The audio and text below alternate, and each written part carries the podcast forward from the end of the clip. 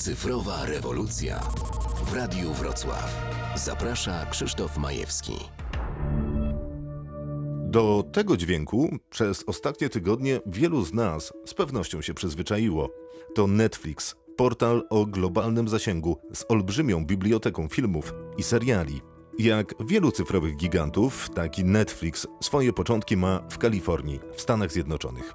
W 1997 roku Reed Hastings wraz ze wspólnikiem Markiem Randolphem założyli firmę, która miała na celu wypożyczanie DVD.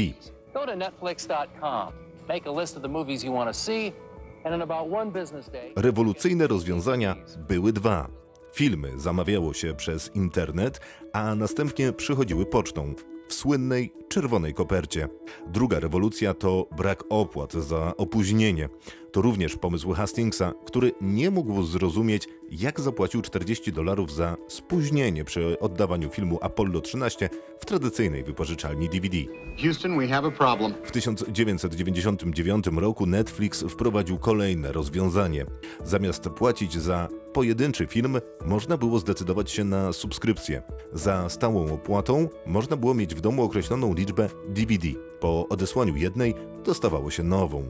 Netflix. All the DVDs you want, starting at only $9.99 a month, no late fees. Tak zwana kolejka zapewniła Netflixowi kolejnych klientów i spory prawne. W roku 2006 firma ogłosiła konkurs Netflix Prize. Do wygrania był milion dolarów dla zespołu, który udoskonali algorytm portalu do rekomendacji filmów o chociaż 10%. Drużyny otrzymały 100 milionów rekomendacji wystawionych przez użytkowników, 18 tysięcy filmów w bazie i 480 tysięcy anonimowych użytkowników. W ciągu roku zgłosiło się 20 tysięcy drużyn. Dopiero w 2009 roku Belcour's Programming Chaos osiągnął algorytm skuteczniejszy o 10%. Ten algorytm jest rozwijany do dzisiaj. W 2007 sprzedaż DVD stale malała, a Netflix podjął decyzję o udostępnieniu swojej biblioteki online. W 2010 roku do Stanów Zjednoczonych dołączyła Kanada. W 2011 roku filmy online mogła oglądać już Ameryka Łacińska. W 2012 Wielka Brytania, w 2013 Holandia i tak dalej, aż do 2016 roku, kiedy prezes Netflixa Reed Hastings ogłosił uruchomienie platformy na całym świecie, w tym w Polsce. We switched Netflix on in Azerbaijan, in Vietnam, in India, in Nigeria, in Poland, in Russia, in Saudi Arabia.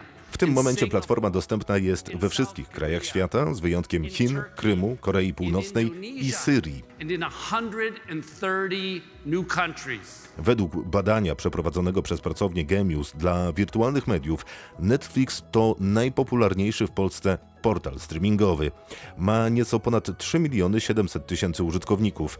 Na drugim miejscu jest VOD.pl z półmilionową stratą, a na trzecim CDA.pl z wynikiem przekraczającym 3 miliony. Dla porównania, jak podaje GUS, w polskich kinach w 2019 roku kupiono blisko 62 miliony biletów.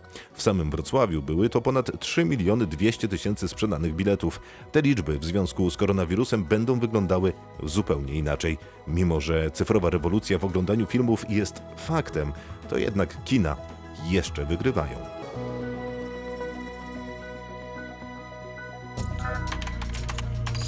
Cyfrowa rewolucja w Radiu Wrocław.